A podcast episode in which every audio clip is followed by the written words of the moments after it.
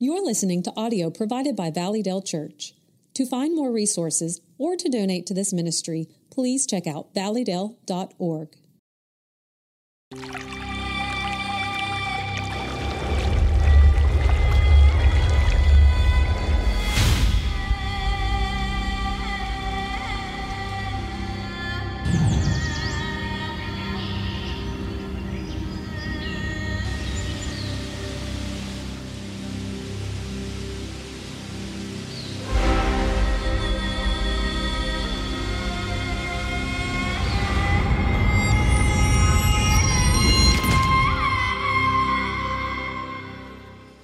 You know, this has been an unusual week in a, a couple of ways. One is uh, the extreme tragedy of what has happened in Turkey, uh, the two earthquakes there. I, I, think now that the count is somewhere up over 20,000 people that uh, have uh, lost their lives.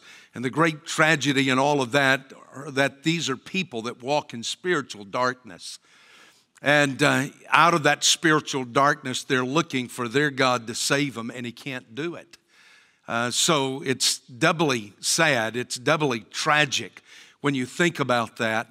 And uh, we already, as Baptists, Southern Baptists, we have personnel that is already on the ground there that's uh, ministering and doing what can be done. Uh, the other thing, uh, it's interesting, is that this past Wednesday at 10 o'clock in the morning, uh, during chapel at a Methodist school called Asbury. Uh, after the chapel was over, 30 students, just 30 college students. That's all was there in, in an auditorium that'll seat about 1,500. Um, 30 students felt like they should stay afterwards and begin to pray, and people were impressed to come back in there for some reason. And uh, they have been meeting ever since. It, as far as I know, they're meeting there right now. They've been meeting 24 hours a day uh, since uh, 10 o'clock this past Wednesday.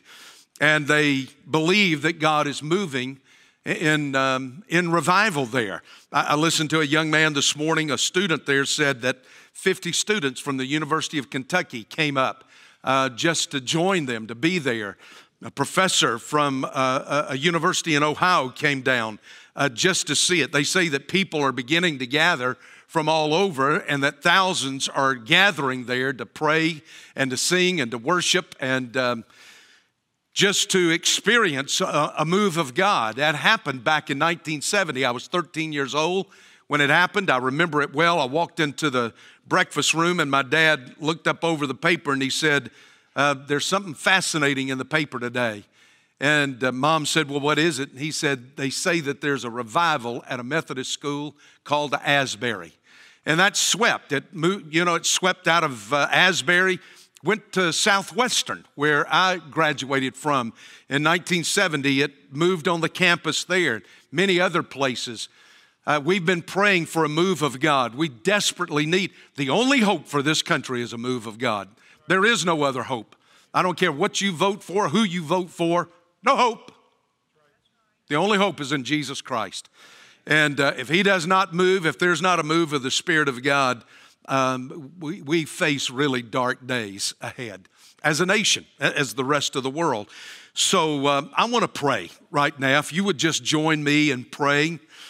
And uh, let's pray for those in Turkey. Father, we do. Our hearts break for the heartache, the loss of life, uh, the struggle, the difficulty of a people who long uh, to know a true and living God. And yet, Father, they have believed a, a deception. I pray for them and I, I pray for the recovery efforts, even though time has, they say, run out.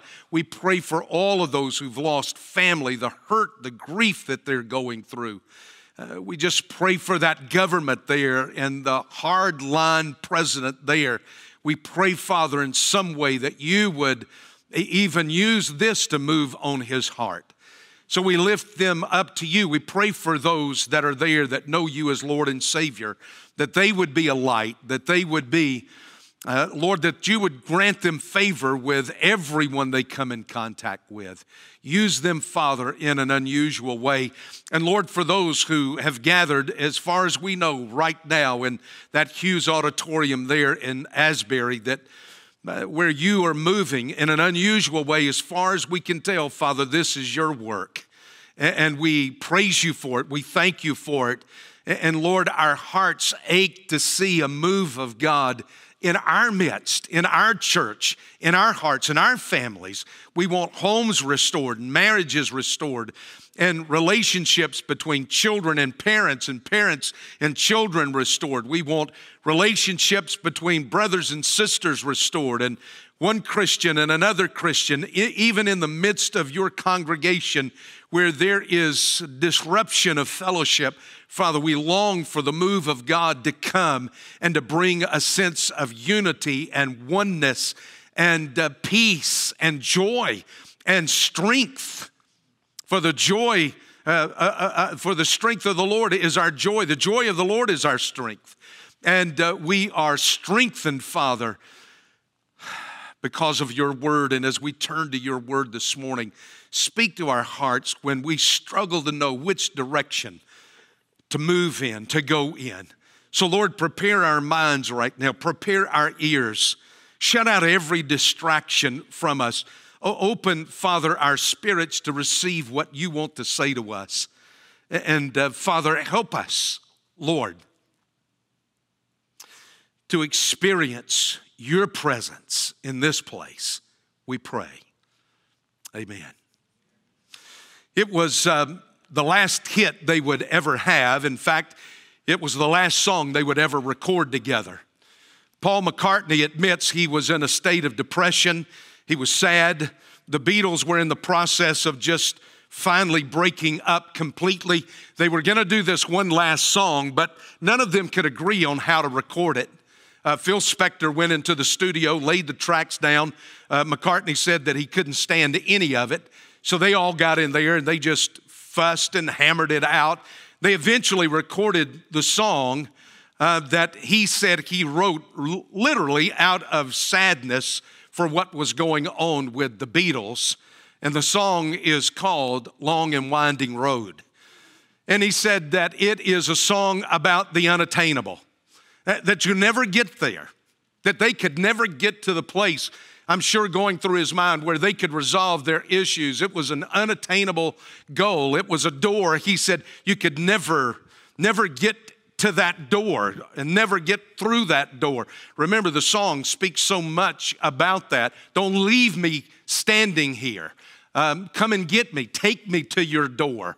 Uh, and he said it was just that door that you could never get to. He said it's that road that would never, ever end. And when you come to Exodus chapter 13, you're going to begin a road that will seem as if it is long, it is winding, and it will never end. In fact, an entire generation will die and never get to the end of that road. An entire generation will die from 20 years of age and up.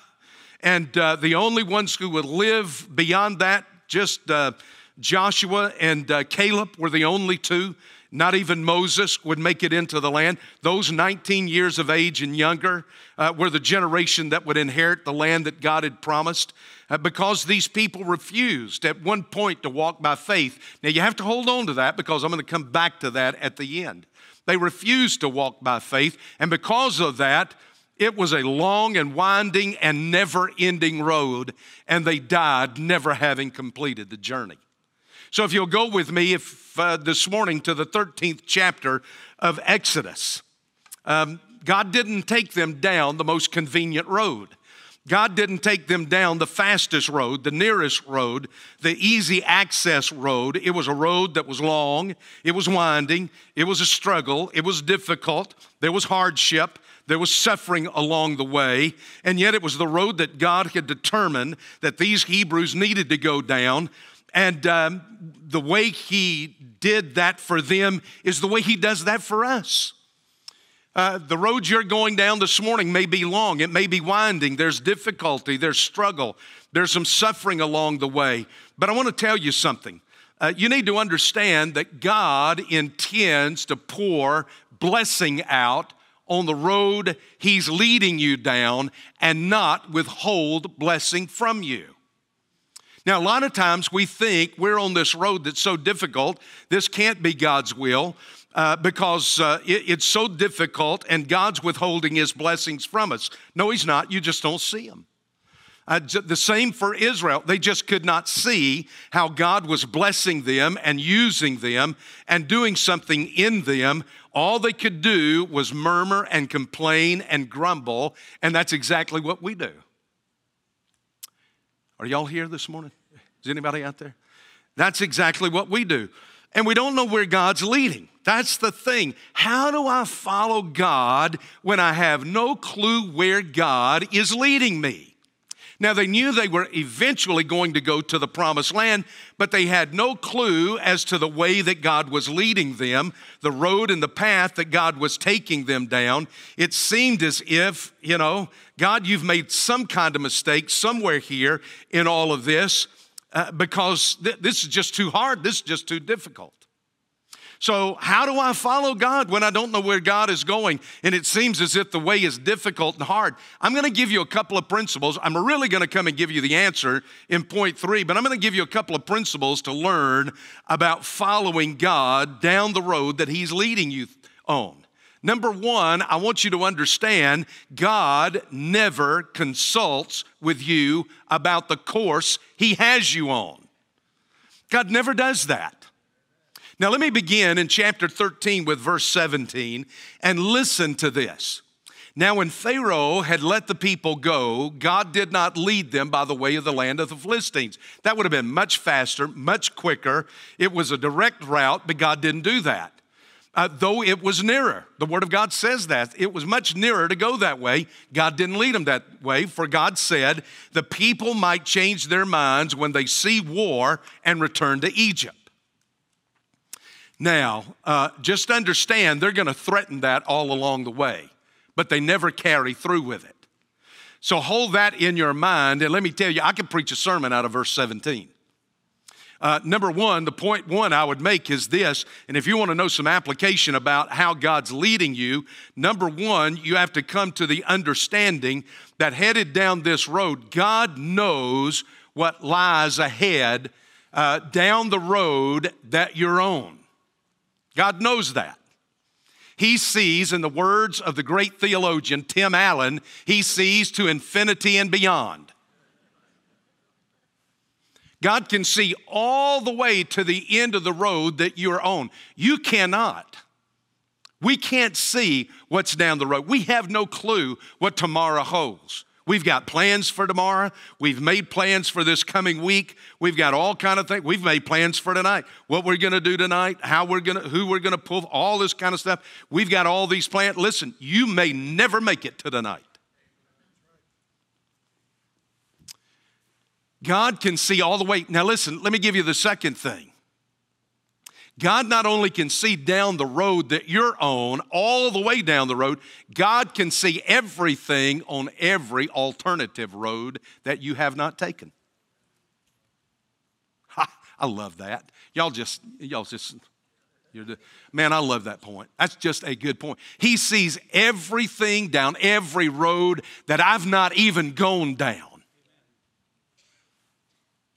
And let me give you the third thing he knows which road is best for you. Did you get this here? He's got them on a long road, a winding road, a difficult road. He's got them on a road where there's going to be some hardship and some struggle and some difficulty, but he did not let them go down the road of war with the Philistines because it would do them in. And as difficult as the road is that you're on, if God had let you go down another road, you might not be here right now. Now, there are your three points. God has got them on the road where He wants to lead them. Now, listen to this. Moses had spent 40 years in that wilderness. I, I had the opportunity, we, I took my family, all the kids and the sons in laws and the daughter in laws and the outlaws and everybody. We, we went down through the Sinai, and uh, it, was a, it was just an incredible trip through there. But I want to tell you something if you didn't have a guide, you would die. I can promise you this. I don't care how good of an outdoorsman you are, You might, you might make it through these Alabama, Georgia, and South Carolina pine trees. You'd never make it out there in that place if you did not have somebody that knew. Well, Moses knew. He knew every route that the caravans had been on, he knew every route that the shepherds would take. He could see roads in the sand that nobody else could see. He knew where vegetation was in that place. He knew throughout that Sinai where all the water holes were. Uh, but the interesting thing is this God never spoke to Moses like Captain Kirk spoke to Mr. Sulu and said, Set us a course, Mr. Sulu. He never turned to Moses and said, Moses, have you got an idea about where we should go? He never looked at the people and said, Hey, does anybody here have a clue about where we should turn or which direction we should move in? He never asks a single person how they should go. God never consults us on the course that He leads us down. That's the same thing for salvation as well. God never asked me, Hey, Mac, can you come up with a good idea how we can get you saved? God never said that to me. No man ever sat bolt upright at four o'clock in the morning in a bed and said, Hey, you know what? I've come to the understanding I'm a sinner. I need to be saved, and I've got to have a Savior in order to be saved. And he needs to be a man so that he can understand what I live with and how I'm tempted, and he can take my sin on himself if he goes to an altar as a sacrifice. But he's got to be God at the same time because at the same time, I've got to have a perfect man, a perfect sacrifice, and he'll be able then, if he's God to take my sin and put it on himself and to take his righteousness and put it on me. Yeah, that's it. That's the salvation I, I need. No man ever dreamed that up. That is an amazing salvation gift of God. And God never comes to you and says, Hey, what can I do uh, that will make salvation appealing to you? And how can we get you saved? God doesn't even do that with your life. God doesn't ask me, God never asked me about being a preacher. God never asked me about being a preacher. Now, I'm not saying this to be funny, but I'm telling you for two years, God kept saying in my heart, I'm gonna get you. That was the word God kept saying to me, I'm gonna get you. I'm gonna come like a linebacker out of your blind side, and I'm gonna get you. And that's exactly what I heard for two years until I finally, on a Thanksgiving weekend, just surrendered. I did not want to be, I wanted to be a lawyer. They were the only people in that little small town I grew up in that had money. I sure pop didn't want to be a preacher because they were all broke. God never comes to us and says, Hey, what is it that you want to do? God never does that. You don't ever see that in the Word of God, but God does come in Jeremiah 29 11, and He says this. Now, I know He's speaking to Israel when they're in Babylonian captivity, but there are principles that can apply to our lives when God says, I know the plans I have for you, declares the Lord. Plans for your welfare and not for calamity. God doesn't want to give you a life that is full of tragedy. He says, But I have got a future and a hope for you. God has a future for your life, and it is an incredibly hopeful future. God knows the plans that He has for you, and He never comes to you and says, Hey, do you have an idea what it is that you think you would like to do? God never does that. But we keep walking up to God's desk, throwing our plans right there down in front of Him. Yes, amen, we do. Uh, Lord, this is my plan. And God says, Well, this is my plan, and this is the one I'm going to bless. You say, Well, I'm going down this road and I, I'm, I'm not so sure I understand everything that God's doing and what it is that God intends for all of this listen, I, I'm, I, don't know really what I'm supposed to do. I, I, I'm not understanding how God's leading me. I want you to understand something. Listen to me, especially you young people. Listen to me right now. God doesn't lead you to see if you will follow. But if you will follow, you'll discover He's been leading all the time. He doesn't see if you'll just follow Him. He wants you to follow Him, and He's done everything He can to make it possible for you to follow him down the road that he's leading. You say, but I'm, I'm not exactly sure where he's going. Just keep following. You see, you've got to follow him if you are going to find his leadership. Let me just read something to you out of Genesis chapter 24. Abraham sends his servant to go find a wife for Isaac, the son of promise. It's got to be the right woman for Isaac. Just can't be anybody. So he sends his servant. I think it's Eliezer. We don't know, we're not told, but I think that's who it is. And Eliezer takes off and he goes to find Isaac a wife. And there's a statement that I think about so often in Genesis chapter 24 and verse 27. He said, This is Eliezer, the servant of Abraham, said, Blessed be the Lord, the God of my master Abraham, who has not forsaken his loving kindness and his truth toward my master. As for me, the Lord has guided me in the way. Now I'm going to stop right there. Has anybody got a King James version? You read, read that for us. Just really nice and loud with that good Kansas City Chief voice. Okay, that'll do. That's the best of all. Genesis 24, the end of verse 27. I just want, I want them to hear how it's stated.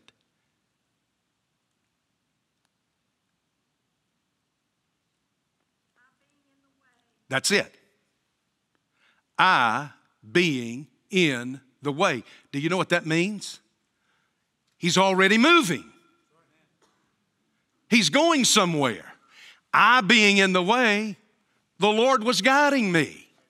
Guys, you can't sit around and say, I'll follow God as soon as He starts moving. He's been moving.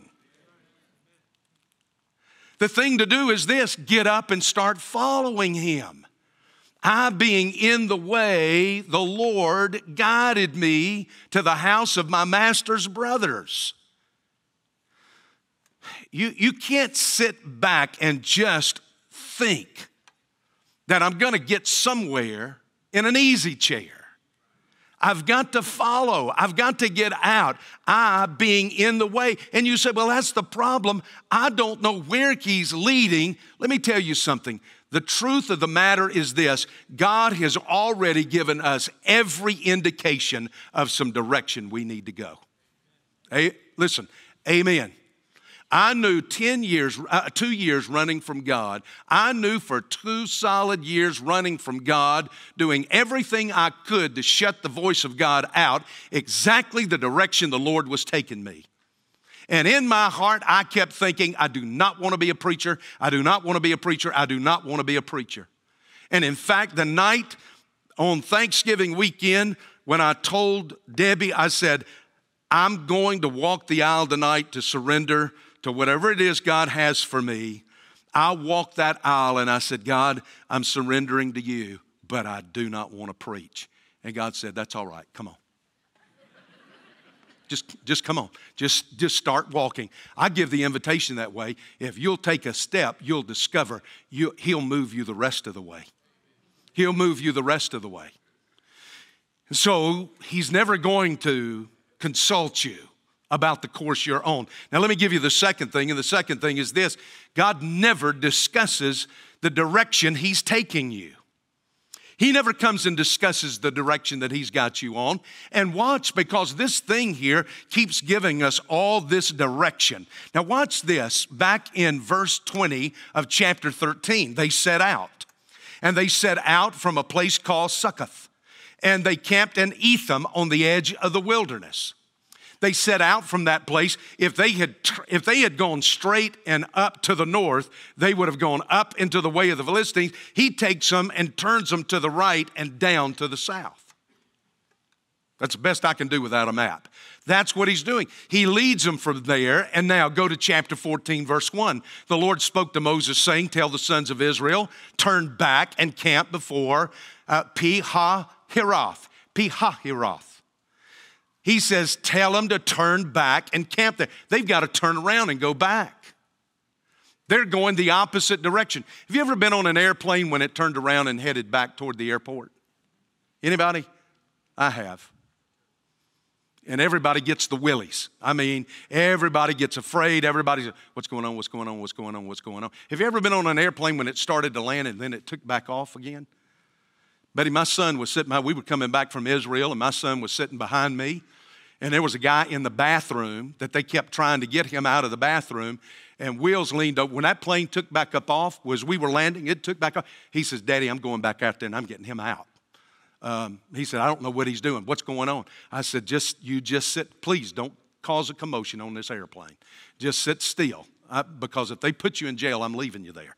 Um, you know, have you ever done that? Well, you know something's not right. Well, these Hebrews knew something's not right. We're turning around and going back the direction we came from. And God gives them that direction, and then He says, Listen, this is what you're going to do. Between Migdol and the sea, you're going to camp in front of Baal Zephon. Now, does that name even sound good to you? Do you know what it means? Lord the Destroyer. Baal is the name of Baal.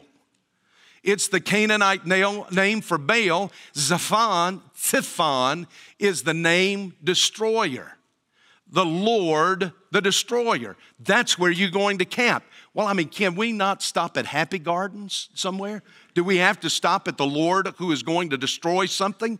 But God puts them there and they stay there, and you begin to ask yourself, I'm not sure the direction God's leading me in. I don't know that this is right. I don't know that this is the way we should go. And so the Hebrews question, just like we question all of this, and you say, well, what's going on? Well, look, verse 3, God tells us Pharaoh will say of the sons of Israel, they're wandering aimlessly in the land. Ah.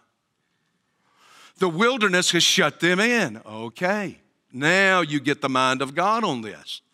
God is setting Pharaoh up. He's setting a trap for Pharaoh and the armies of Egypt, and he's using the Hebrews as bait. Now we can see that. These Egyptians can see that they're wandering there. Well, let's go get them. In fact, listen to what uh, Pharaoh says down in verse 5 uh, Pharaoh had changed his mind. He and his servants had changed, had a change of heart toward the people, and they said, "What is this that we've done? That we have let Israel go from serving us?" So they made his chariot ready, and he took his people with him. They got the army together. He says, "Hey, we're going to go get those people. We're going to bring them back. We're going to put them back into slavery." We're going to go out there and get them and bring them back. And now you begin to see God has set the whole thing up in order to trap Pharaoh. And you say, well, that doesn't sound really good about God. Well, let me just read you something out of Isaiah 55, verse 8 and verse 9. For my thoughts are not your thoughts nor are my, your ways my ways, declare the Lord. For as the heavens are higher than the earth, so are my ways higher than your ways, and my thoughts than your thoughts. And then you say, well, what is God trying to do here? Well, just listen to what he says. He says they are wandering aimlessly in the land. The wilderness has shut them in. Thus I will harden Pharaoh's heart. He will chase after them. I will be honored through Pharaoh. In other words, I will be glorified in this. He says it two more times. Verse 17, as for me, behold, I will harden the hearts of the Egyptians so that they will go in after them, and I will be honored through Pharaoh. Look at verse 18. The Egyptians will know that I am the Lord when I am honored through Pharaoh. Three times he says, My glory, my glory, my glory.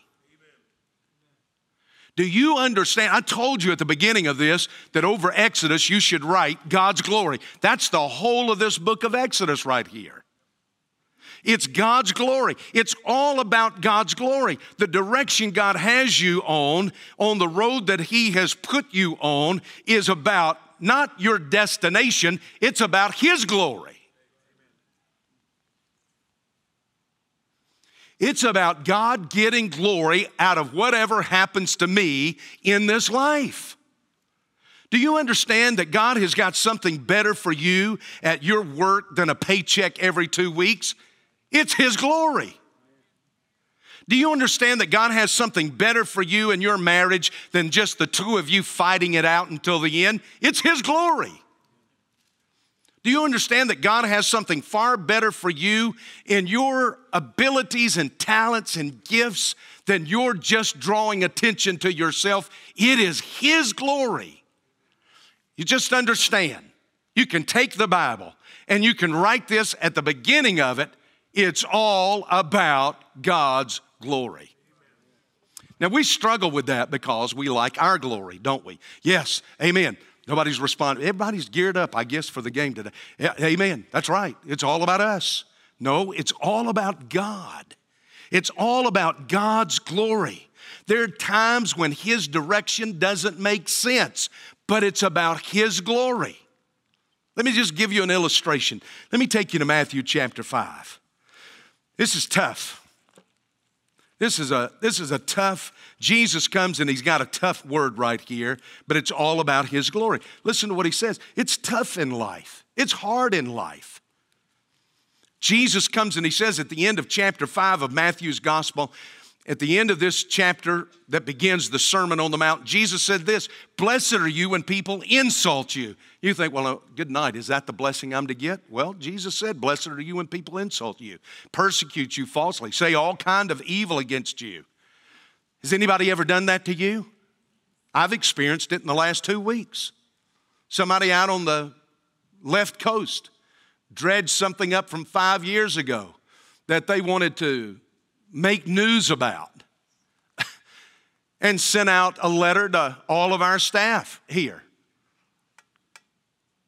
And I had to pull the staff together and explain this is what they want. And we finally we sent what he wanted. And uh, listen to his credit, I have to say he wrote back and apologized.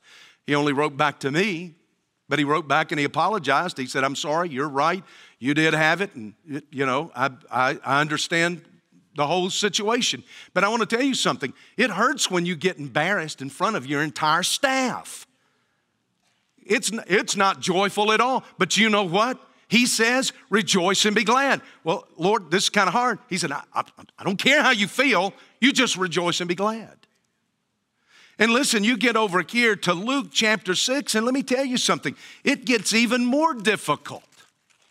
Luke chapter 6, beginning in verse 26, it says, Woe to you when all men speak well of you. Well, that makes me feel better.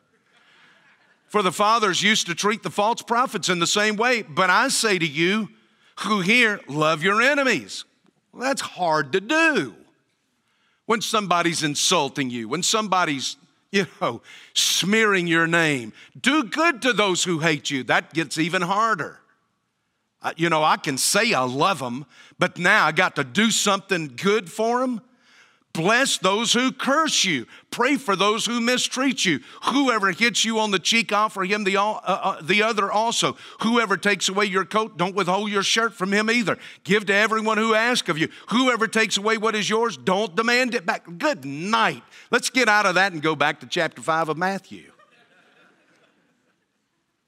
What God asks for us in the direction that He sets our life is not always easy. It's hard, it's a struggle, but I am telling you, it is for His glory. He will not discuss with you the direction He has set for your life, He will not consult you for the course that He's put your life on. And you said, but you haven't answered yet. How do I know where He's going? How do I know how to follow Him? Number three. Wisdom always walks by faith. Always. Wisdom always is obedient to the direction and the course that God sets. Now, just look at this. Pick it up, chapter 14, verse 10. As Pharaoh drew near, the sons of Israel looked. Now, hold on to that. And behold, that's two ways to say that they were looking at Pharaoh and the Egyptian army. They looked and they beheld. The Egyptians were marching after them and they became very frightened, so that the sons of Israel cried out to the Lord. Then they said to Moses, Is it because there were no graves in Egypt that you've taken us away to die in the wilderness? Why have you dealt with us this way, Bring us, bringing us out of Egypt? Is this not the word that we spoke to you in Egypt? We are having a blast. Leave us alone. That's what they'd have you believe. Man, this is the best party. Leave us alone that we may serve the Egyptians. We're just enjoying this so much. Would it have been better for us to serve the Egyptians than to die in the wilderness? They were dying in Egypt too. They simply forgot that. Do you know what they were doing there? And I'm going to give you this out of Psalm 106. I came across this. It was just absolutely the Lord just led me to this, through this, uh, just a little bit ago in, before the first service. But in Psalm 106, I want you to listen to what the psalmist says there. He says, Our fathers in Egypt did not understand your wonders. They did not remember your abundant kindness, but rebelled by the sea at the Red Sea. Nevertheless, he saved them for the sake of his name that he might make his power known. What is going on right here, according to the psalmist, is that they were in outright rebellion in verse 11 and 12. Now Moses speaks. And look at this in verse, uh, verse 13. But Moses said to the people, Do not fear. That is what you call in the Hebrew a negative imperative. It is the strongest way to negate something. In fact, to put it, the way we would say it is the, the, the force and the way we would say it is this stop it. And so Moses turns around and looks at him and just says, Stop it. Stop being afraid. Stop fearing. It's what Jesus says to Jairus when he turns to go home with Jairus. He's, he stopped because this woman with an issue of blood touched his garment and he's ministering to her. They come from Jairus' house and tell him, Your daughter has died. He's got a 12 year old daughter. They come and say, Hey, she's dead. You know, don't bother the teacher any longer. And Jesus turns around and he looks at Jairus and he says, This, stop it. Stop being afraid. Stop fearing. Every once in a while, you need somebody to look at you and just say, Stop it. Stop being so fearful. Stop going to the dark side. Stop looking at everything in such a negative way. Do not fear. Stand by and see. Do you see that right there? Stop focusing on Pharaoh and the army. You're looking at them, you're beholding them. Now, see the salvation of the Lord. Ooh, that's a good word. See the salvation of the Lord, which he will accomplish for you this day, for the Egyptians whom you have seen today. You will never see them again forever. The only time they will see them again is when their bodies wash up on the shore. And that's what Scripture is going to tell you in a little, little, little later in this chapter, as their bodies wash up on the shore. That's the last they see of the Egyptians.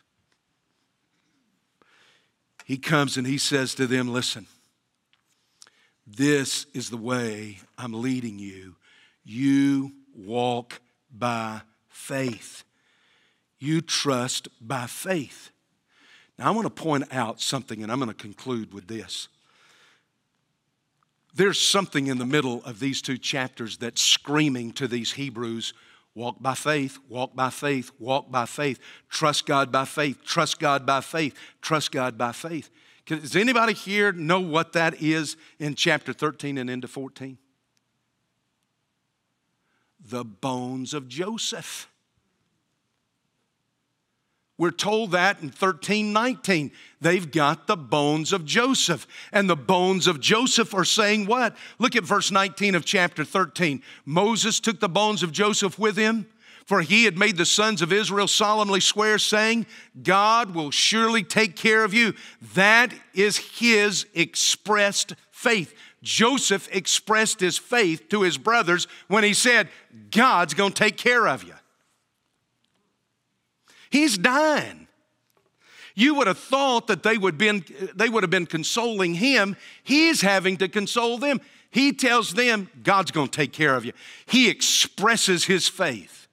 I'm trusting God. I am putting all that I have as I die, these last words, I'm trusting God. You trust God. And then he comes and listen, he encourages their faith. Let me take you to Hebrews. Just go, this last passage I'll, I'll use, maybe. Hebrews chapter 11. Go to Hebrews chapter 11, that roll call of the faithful. And listen to what, listen to what is said about Joseph there. He's going to encourage their faith. In verse 22 of chapter 11 of Hebrews, by faith, Joseph, when he was dying, made mention of the exodus of the sons of Israel. He was telling them about the Exodus. If you got back to the 50th chapter of Genesis, it says this God will surely take care of you, and you shall carry my bones up from here. And he says, God is going to bring you up from this land to the land which he promised on oath to Abraham, Isaac, and Jacob. Now, people read that and think, well, he, that's a nice little thought uh, that Joseph had. That's not what the writer of Hebrews tells me. And the writer of Hebrews is writing under the inspiration of the Holy Spirit, and he tells me that Joseph knew somehow about the Exodus, even though it was 400 years away. And so he encourages their faith. He says, Listen, let me tell you something. You can count on it. God's going to take care of you. And God is coming back here and he's going to take you Jews out of this place and he's going to take you over into the land. He expresses his faith, he encourages their faith.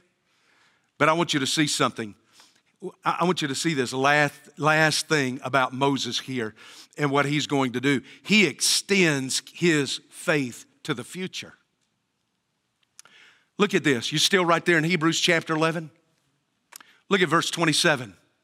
Speaking of Moses, it says this By faith he left Egypt. Now, I didn't just dream this up, it's in the text. We walk by faith. That's what Moses is doing.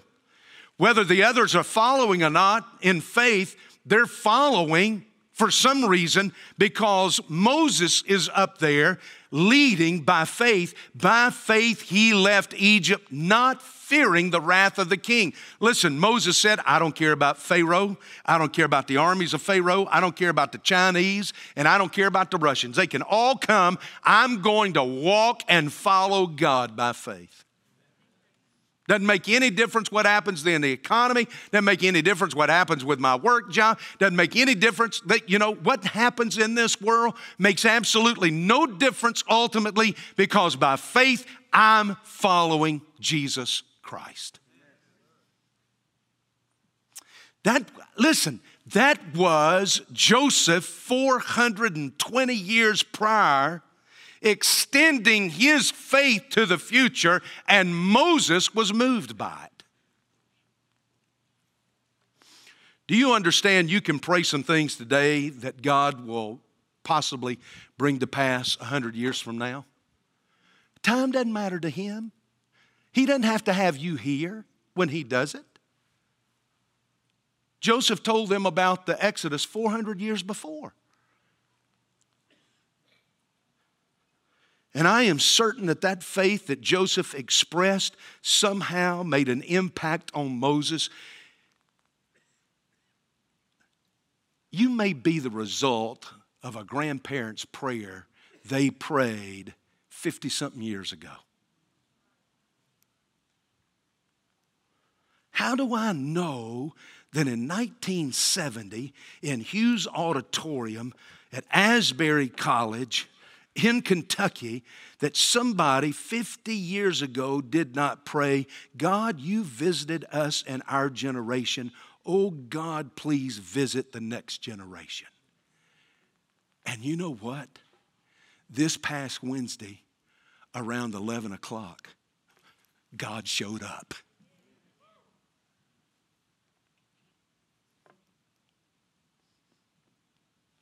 How do I follow God when I don't know where He's going?